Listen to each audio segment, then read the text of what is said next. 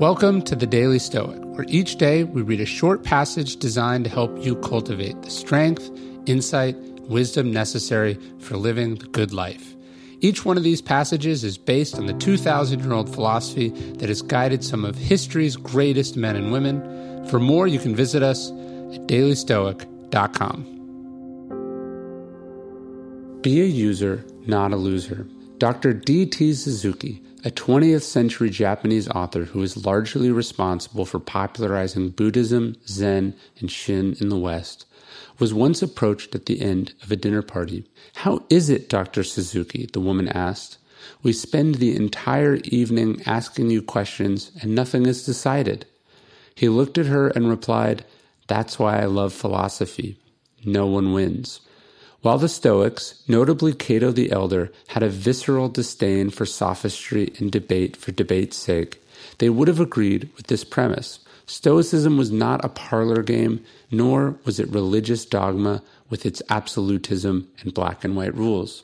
Stoicism is ultimately a philosophy for life, and life is complicated. It's also a philosophy that embraces the individual, and every individual life is different. That's why the writings of Seneca don't fit puzzle perfect the writings of Marcus Aurelius, which themselves are not perfectly aligned with the teachings of Epictetus, despite the latter's influence over the former. There is no winner or best among these equals.